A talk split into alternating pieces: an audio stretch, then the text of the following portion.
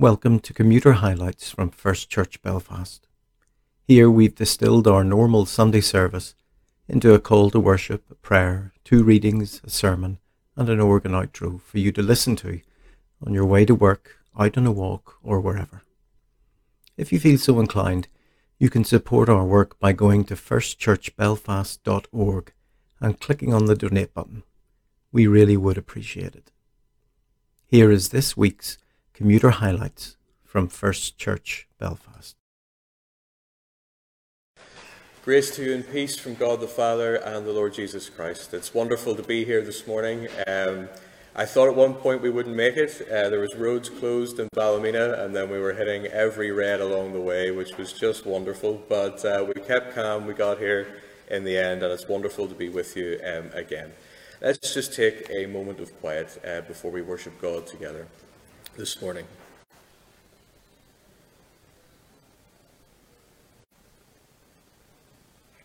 In John chapter 6, we read Jesus said, As the living Father sent me, and I live because of the Father, so whoever feeds on me, he also will live because of me. This is the bread that came down from heaven, not like the bread the fathers ate and died. Whoever feeds on this bread will live forever. Let's pray. Lord God, we gather in this congregation to offer you thanks and praise for your wonderful works May the Holy Spirit help us to give thanks to you wholeheartedly, and by your grace may we live upright lives. Remembering your Son, please forgive us for our hard heartedness and for the sins we have committed as a result, and put a new heart within us, that we may worship you and live for you in sincerity. Open all hearts this morning that the congregation may hear past my fallible human words and idiosyncrasies, that they may hear what you want them to hear this morning. Give us the grace to show charity to one another and to be patient with one another. And give us the grace to approach you together in humility, that we may hear your word to us this morning and allow truth to transform our lives. Help us to appreciate the greatness of your works and give us the grace to find pleasure in them. Your work is full of honor and majesty, and your righteousness endures forever. Help us to understand more fully who you are, that we may worship you correctly and grow in holiness according to your eternal standard of justice. Forgive us for our forgetfulness and help us to remember your wonderful works, especially when our lives are difficult, that we may be confident in your graciousness and mercy and find rest in you. Heavenly Father, in this holy silence, uh, we remember Tom Banham, whose the anniversary of his death passed recently, and we take a minute just to remember him and to give thanks for him.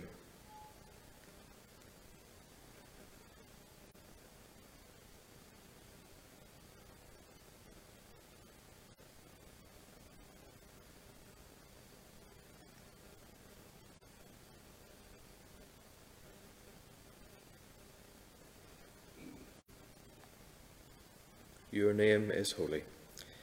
Help us to worship you with due reverence this day and all days, and spare us from bringing dishonor to your name in our everyday lives.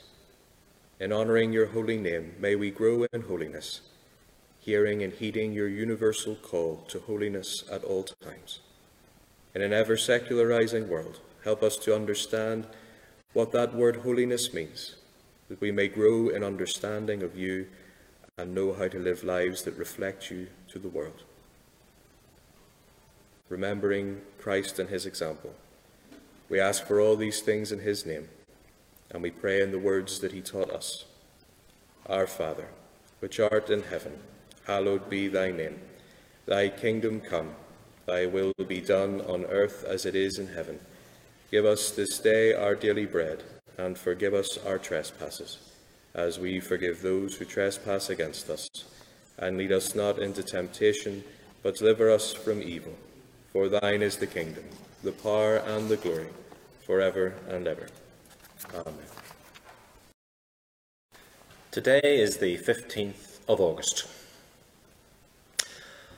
On the 15th of August 1998, at about 10 past 3, a bomb went off in Omagh.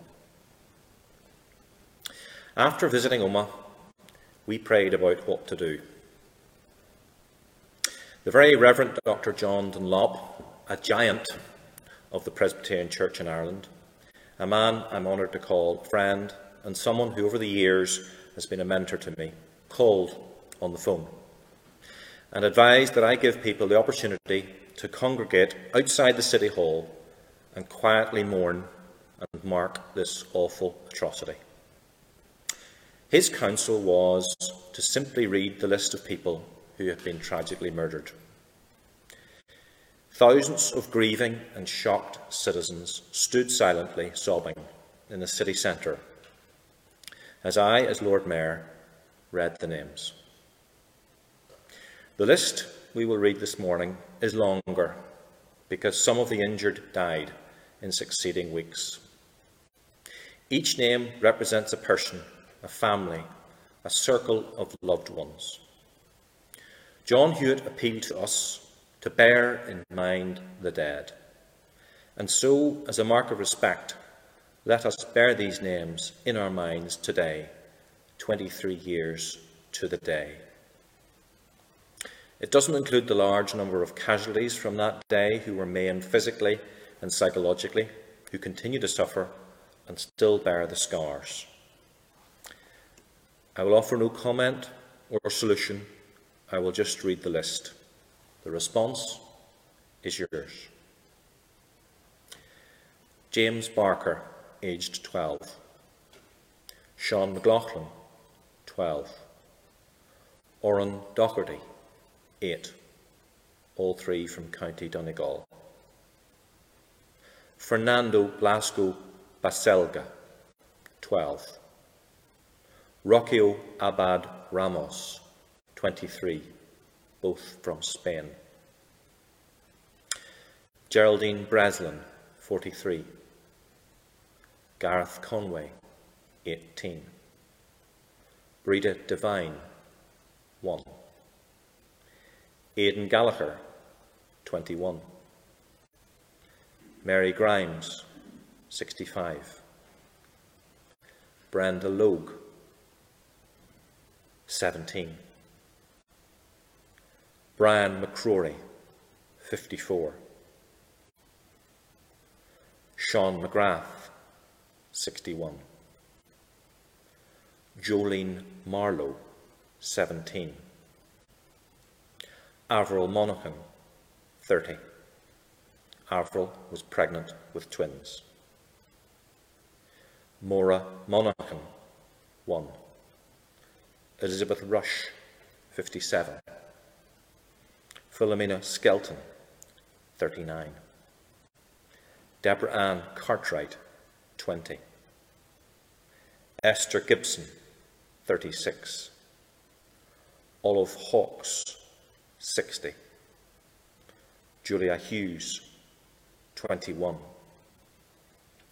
Ann McCombe, 48. Samantha McFarland, 17. Veda Short, 56. Fred White, 60. Bryan White, 26. And Lorraine Wilson, 15.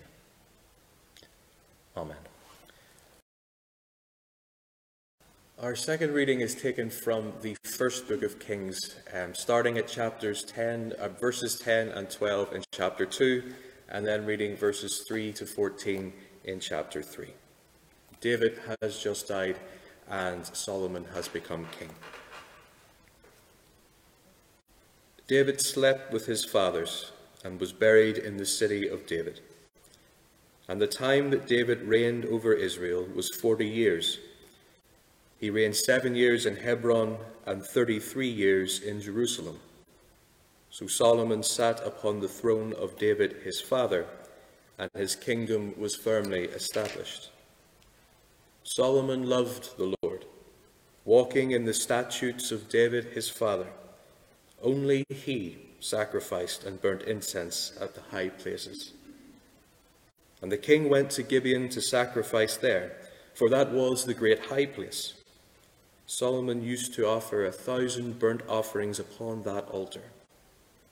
At Gibeon, the Lord appeared to Solomon in a dream by night. And God said, Ask what I shall give you. And Solomon said, Thou hast shown great and steadfast love to thy servant David my father, because he walked before thee in faithfulness, in righteousness, and an uprightness of heart toward thee. And thou hast kept for him this great and steadfast love, and hast given him a son to sit on his throne this day. And now, O Lord my God, thou hast made thy servant king in place of David my father although I am but a little child. I do not know how to go out or come in. And thy servant is in the midst of thy people, whom thou hast chosen, a great people that cannot be numbered or counted for multitude.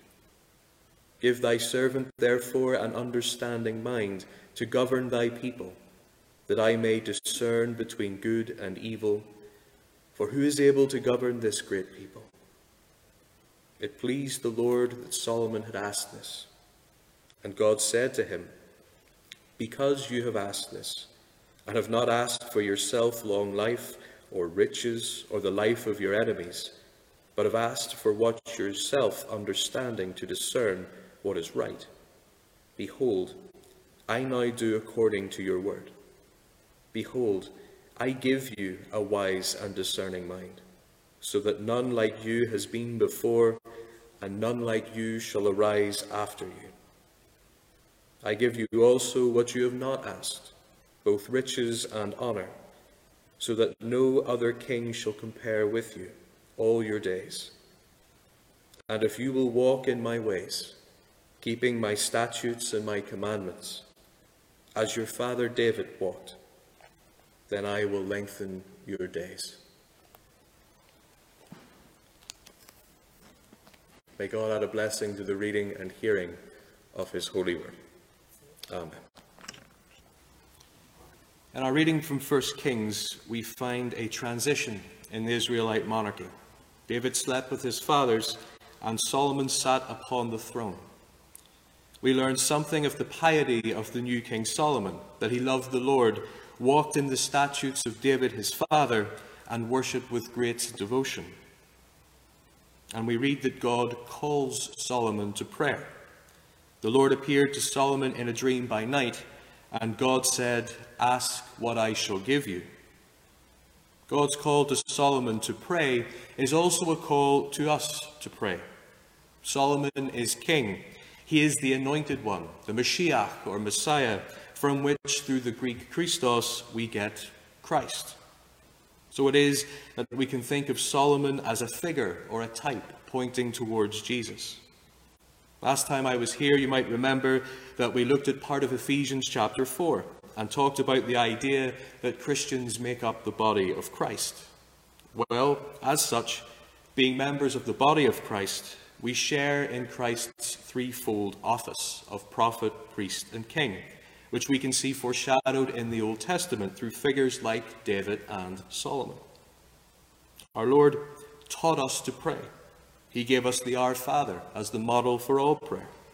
He also taught us by example. We read of his agonizing prayer in the Garden of Gethsemane before his passion. My Father, if it be possible, let this cup pass from me. Nevertheless, not as I will, but as you will.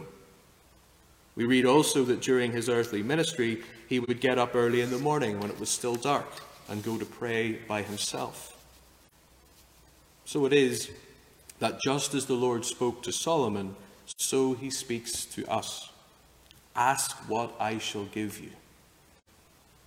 Being called to pray, let us consider what prayer is.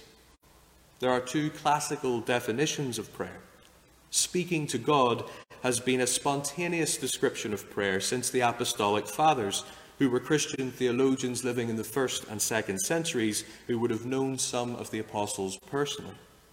Another definition which is generally attributed to John of Damascus, a Christian monk born in the year 675, is the raising of the soul to God. So we can think of prayer as both speaking to God and raising the soul to God. Both of these understandings are important to keep in mind as they balance each other out and prevent us from going to the extreme of one or the other. If we place too much emphasis on prayer as speaking to God, we can run the risk of reducing the divine mystery to the level of just another being. And we run the risk of falling into superstitious or even magical ways of thinking. Likewise, if we place too much of an emphasis on prayer as lifting up the heart or lifting up the soul to God, we can run the risk of obscuring the fact that we meet God in the man Jesus Christ, and we run the risk of falling into self indulgent ways of thinking. Prayer is ultimately mysterious, and like the divine mystery, definitions can only get us so far. But thinking of prayer as both speaking to God and lifting up the soul to God gives us enough scaffolding to say something about prayer. And when we see this understanding of prayer put to work in the prayer life of Jesus, be it in the Our Father, in his beginning his day in prayer, or in Gethsemane, we can see what prayer is ultimately for correctly ordering our lives to God. Not as I will, but as you will. Thy will be done. God calls us to prayer. Ask what I shall give you not for his good, but for our own. Prayer is part of a continual conversion of the heart, an ongoing deepening union with Christ. You may have heard of a kind of prayer called centering prayer. It is a simple meditative form of prayer in which you sit quietly and repeat a holy word or mantra over and over again in your head for about 10 to 20 minutes usually. And it can be a useful discipline. But prayer in general could just as easily be called decentering. Why? Because to correctly order your life to God is to put Him in the center of your life, which means that we have to take ourselves out of the center of our lives. Another way that I've heard this described is getting out of the ego drama and finding your place in the theodrama. What does that mean? Well, Ego drama is the way that most of us will experience life. That is, that life is like a play written by us and for us. We are the lead character, and everyone else we encounter are extras in our own story. The problem with that is that most of us are sinfully boring, and the story that we write is no good. It's unfulfilling. Our only hope in life is to find our place in the theodrama, that is, in God's story, not our own. In contrast to the ego drama, God is the author of the theodrama. We are not the main characters in our own selfish and poorly written stories, but characters in a handful of scenes in an infinite epic produced by the same mind that produced the universe and by the same heart that was pierced for us out of love for us. The theodrama is infinitely more exciting and fulfilling than the ego drama. And prayer, by aligning us to the will of the author and director, helps us to find our role and to learn our lines. I make no presumptions regarding your own prayer life, and I won't stand here before you and allow you to think that I'm especially accomplished in prayer. I'm not. By God's grace alone, I pray every day. I'm blessed to have a wife who makes sure that I do. Uh, because all Christians are called to a ministry of some sort, and we simply cannot fulfill that if we're not seeking God's will in His Word, in worship, and in prayer. But while some days prayer is refreshing and restorative in a way that I can immediately appreciate, other days it's a real effort.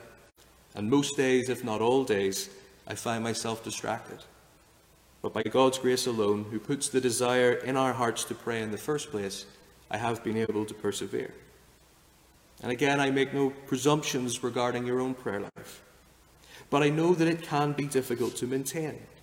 And at times, to name something of an elephant in the room, prayer can be especially difficult for Christians of a more liberal, progressive, or deconstructing flavour. That's certainly how I felt when I was in that spiritual place in my early 20s, before moving towards a more classical understanding of the Christian faith, let's say. If that sounds like you, if you find prayer hard and you want to talk about ways to develop a prayer life or a routine, we can talk about that over coffee after the service if you like. And likewise, if you have a particular devotional routine that you practice and that has served you well, and you feel moved to share that with me, please tell me about it, because you very may well have something that I could use and could help me grow in prayer. I can remember that when I was in my early 20s, and when I was going through a period of deconstructing my faith, I found prayer difficult. By the grace of God, I found this place, and I was able to stay in the rhythms of weekly communal worship while asking searching questions about fundamental Christian beliefs. What I was lacking personally, though, was a private prayer life. And perhaps, like some of you, I found these to be the biggest obstacles to prayer. One, that it felt irrational. And two, I found a difficulty in finding the words. Let me offer some words on both of those concerns that I hope you may find reassuring. Firstly, prayer is not irrational, it's supra rational. What does that mean? It means that prayer is not below reason. It means that prayer does not stop short of reason. It means that prayer, like faith, is not on the near side of reason, but on the far side of reason. That is to say, that at no point during prayer do we stop reasoning. Rather, we go as far as reason can take us, but we end someplace beyond. Considering that prayer exists for us to grow in relationship with God, we should expect prayer to function in this way. Consider relationships you have with other people. You could meet someone new, and over a period of time, you could get to know them. Perhaps you get to know them well enough that you could call them a friend. And then perhaps one day, this friend reveals something to you about themselves, something that you have no way of knowing without them telling you about it, and something that ultimately you would have to believe by faith that they were telling you the truth. Notice how, in that process, you never at any point stop thinking, stop reasoning, or check your brain at the door. Your reason is at work the whole time. But ultimately, reason takes you only so far, and you have to make a choice. Based on what you know of my new friend, do I find her trustworthy enough to accept what she is saying? This is how faith works. And so it shouldn't surprise us that that is how prayer works. Through prayer, especially praying with the Bible, which I'll finish on in a moment, we learn that God is trustworthy and that we can accept what He has revealed to us to be true by faith. And at no point in that process do we stop reasoning. Rather, we go as far as reason can take us. Secondly, and I'll end on this, is the difficulty of finding the words to pray. And the answer to that question is use the prayer book. And by that, I don't mean the Book of Common Prayer, although that is a beautiful way to pray and a way that many, including myself, have found helpful. The prayer book I'm talking about is the Psalms. This is the prayer book of ancient Israel. This is the prayer book of Jesus, which he prayed from the cross My God, my God, why have you forsaken me? This is the prayer book of the church, universal. These are divinely inspired words that you can take upon your lips at any time you like when your own words fail. And if you're not used to them, they'll seem strange at first.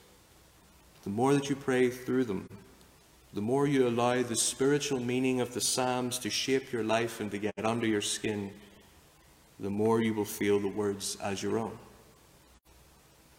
Indeed, the more you pray the Psalms, the easier you will find yourself invited into dialogue with God. For example, let's think of Psalm 23, perhaps the most famous of Psalms. The Lord is my shepherd, I shall not want. I thank you, Lord, that you are my shepherd, that you're a good shepherd. I thank you for the gentle way you have guided me through life. I thank you that I have never really wanted for anything in my life. I thank you for the food in my fridge and the roof over my head. There are, Lord, those who are in want. I ask you to bless and protect all those in physical and spiritual poverty. And I ask you for the grace to love them and to help them in whatever way I can. If you run out of things to say, move to the next verse. And if you, you're out of Psalm and you still have time, turn the page. And if you aren't in a space spiritually in which the words come easily, just pray the words of the psalm itself. It's more important for you to hear from God than it is for God to hear from you. God said to Solomon, Ask what I shall give you. He asks us the same thing and we have no excuse not to respond. May God reveal himself to you in ways most meaningful to you and strengthen you by the gift of faith. Amen. The Lord bless us and keep us. The Lord make his face to shine upon us and be gracious to us. The Lord lift up his countenance upon us and give us peace. And may the grace of our Lord Jesus Christ and the love of God and the fellowship of the Holy Spirit be with us all, now and forever. Amen.